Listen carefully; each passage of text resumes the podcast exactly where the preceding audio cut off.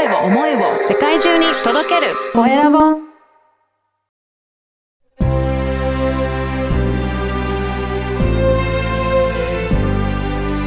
経営者の志こんにちは、コエラボの岡田です。今回は、会話ジェネレーターの服部元幸さんにお話を伺いたいと思います。服部さん、よろしくお願いします。よろしくお願いします。まずは自己紹介からお願いいたします。はい。えー、改めまして、服部元幸と申します。で私は、あの、今年の3月末まで、えー、28年間会社員をおしてたんですけれども、4月にですね、起業しまして、今はですね、企業向けのリーダーシップ研修うん等をやってます。で、あとですね、あの、その中で対話っていうのがすごく大事だなというふうに思ってまして、はい。まあ、企業向けに対話に特化した研修っていうのをですね、あの、ご提案しているところなんですけども、はい。合わせて、えー一般社団法人うん、焚き火ダイアログ協会という協会の代表と、あと、その運営する会社である個人事業としてですね、未来子という会社を運営してます。へえ。じゃあ、本当ここ最近、会社員から独立して、いろいろ社団法人とか、いろいろ活発に活動されてらっしゃるっていうことなんですね。そうですね、気がつくともう半年経っはい。たなっていうのがありまして、はい。こう、オリジナルの対話に特化したあの研修っていうのができてですね、うん。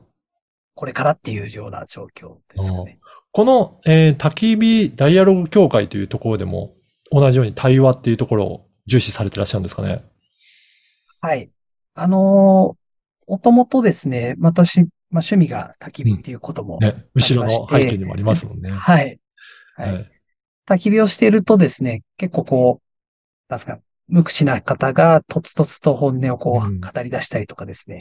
あとこう、普段、マシンガントークのような方がゆったりとこう話したりとか、あすごくこう関係が深まるなっていうのは思ってえたんですけども、はいなかなかこう実際そういうこともやってもいいるんですけれども、なんかやっぱ天候に左右されたりとかですうね、ん。えなかなか場所が限定されたりとか、必ずしも焚き火を囲んで、えーやるっていうのが簡単なことでもないなっていうのもはい。思ってまして、で、今はあの焚き火がなくてもですね、うん。まあそういったこう、焚き火を囲むような心持ちで対話をするっていうことで、あの、いろんなこう、気づきが得られたりとかですね。うん。まあ、自分の、あの、相手の話から自分の、あの、考えがちょっと変わったりとかですね。うん。えーすごい効果があるんじゃないかなと思って。うんますじゃあ今は企業さんに向けて、あの、研修もいろいろされてたりはするんでしょうかね。はい。今ですね、企業向けのリーダー研修をうん。やってるんですけども、あの、そういったのをやってる中でですね、こういろんな各社さん、えーまあ、リーダー向けの研修等をやられてるかと思うんですけども、はいなかなかこう、実際の行動が変わらないっていうお声をすごく、あの、聞いておりまして、で、それがなんでかなっていうのを考えたときにですね、やっぱりその組織、チームの関係性自体がなかなか変わらないと、うん。あ、の、行動が変わるまで至ってない、至らないんじゃないかなというふうに思うようになりまして、はい。で、やっぱり対話を中心にした研修で、まず関係性を作って、うんそこから、まあ、考え方、思考が変わって行動が変わるっていう順番が一番いいんじゃないかなと思って、えーご提案しているところです。やっぱり対応していくと、その相手の方との関係性も、やっぱり変わっていくっていう。例えば、どんなところからどういうふうに変わっていくとか、じ今までの事例とかありますかね？あはい。うん。えーとですね、まあ、自分のあの、会社員生活のはい。時、8年ぐらいですね、部門の長をうん。してたんですけども、あの、すごくこう、最初は、あの、まあ、人数も少なくてですね、うん。こう、分かり合って、支え合いながら、こう、はい新しいことに取り組んでですね、成長も感じながら、あの、結果もある程度、こう、出てたっていうう、あったんですけど、それがだんだんですね、こう、気がつくと数字に追われるような感じがああ、なってはい。きて、あの、なんか関係もちょっと、ちょっとギクシャクしてるようなころがあったり、部下が退職してしまったりとかですね、うん。あって、なかなか結果も出なくなってきてっていううことがありました。うん。で、自分の中では、あの、社会人大学院でうん MBA 学んでたりとかいうのもあってですね、なんか頭ですごい分かっててできるという自信もちょっとあったんですけども、実際なかなかうまくいかないっていうのがうん。あでですね、ななんでかなっていうのをしばらく考えたときに、やっぱり会社で対話っていうもの自体をうん。してなくて、うん。あのーまあ、同僚とか部下に対して、なんですかね、情報としての言葉を伝えるはい。だけの関係になってしまってたな。うん。で、その、あ、相手が言う言葉自体が、どうしてそういう言葉が発せられたのかとか、うんっていうのが、まあ、あの、なんか、その人の背景というかですね、うん。気持ちとか、あの、状況とか経験とかいろんなことがあって、えーそういう言葉なり行動になってるっていうところが、なかなかこう、思いが、えー寄せられてなかったなっていうのをすごくうん。感じまして、で、そこから特にですね、あの、やっぱり、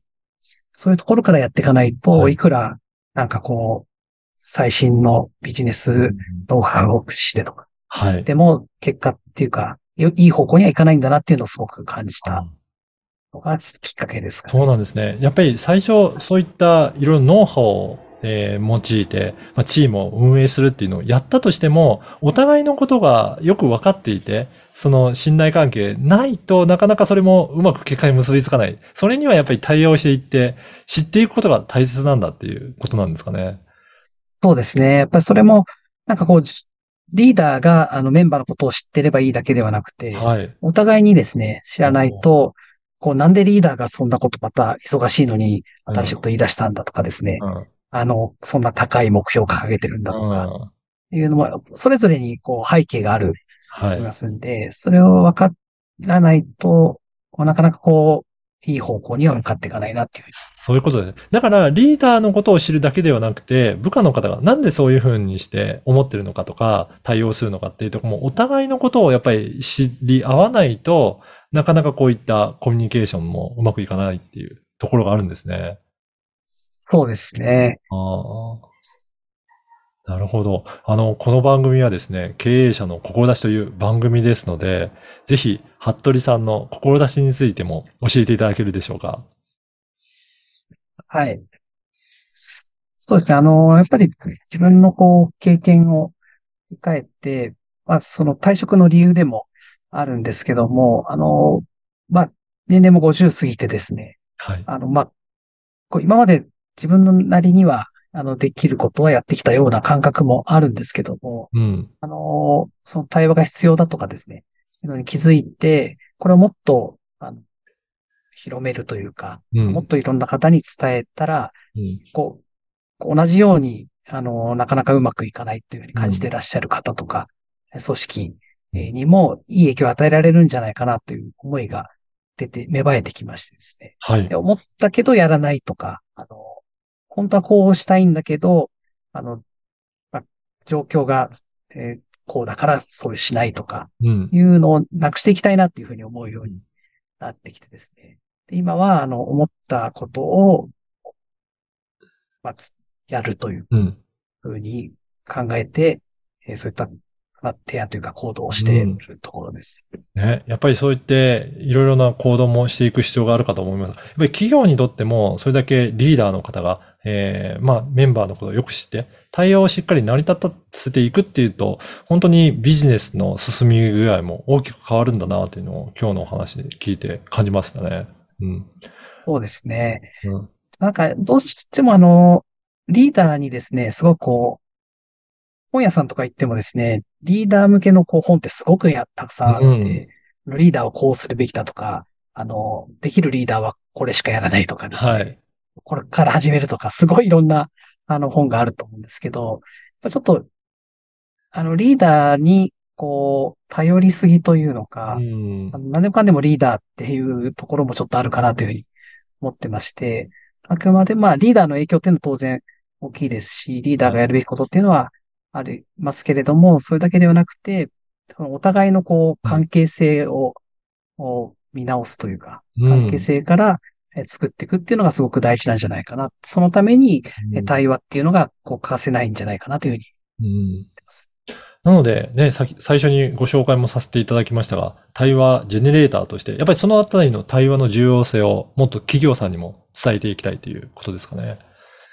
そうですね。あの、何かこう、何か教えるとか、うん。あの、導くとかいうのではなくてですね、あの、そういう、まあ、対話にもこう、コツというか、いうものもありますので、はい。それをこう、共有させていただいた上で、え新しいものが生み出されるような、あの、場を一緒にこう、作っていくっていうなるほど。意味も込めてですね、うんあ。の、対話によって新しいものを生成していくっていううん。ことで、対話ジェネレーターっていうふうにあー名乗ってます。じゃあ、ぜひ、企業の、えー方で、えー自社にも取り入れていって、もっと対話を、えーやっていって、例えば研修とかもより効果的にやっていきたいっていう、えー企業さんいらっしゃったら、お問い合わせいただけるといいですかね。はい、そうですね。はい。まあぜひお願いします。はい。あの、このポッドキャストの説明欄に、えー、服部さんの、えーホームページの URL も掲載させていただきますので、ぜひ今日のお話を聞いて興味あるなという方いらっしゃればお問い合わせいただきたいなと思います。今回は、対話ジェネレーターの服部元幸さんにお話を伺いました。服部さんどうもありがとうございました。ありがとうございました。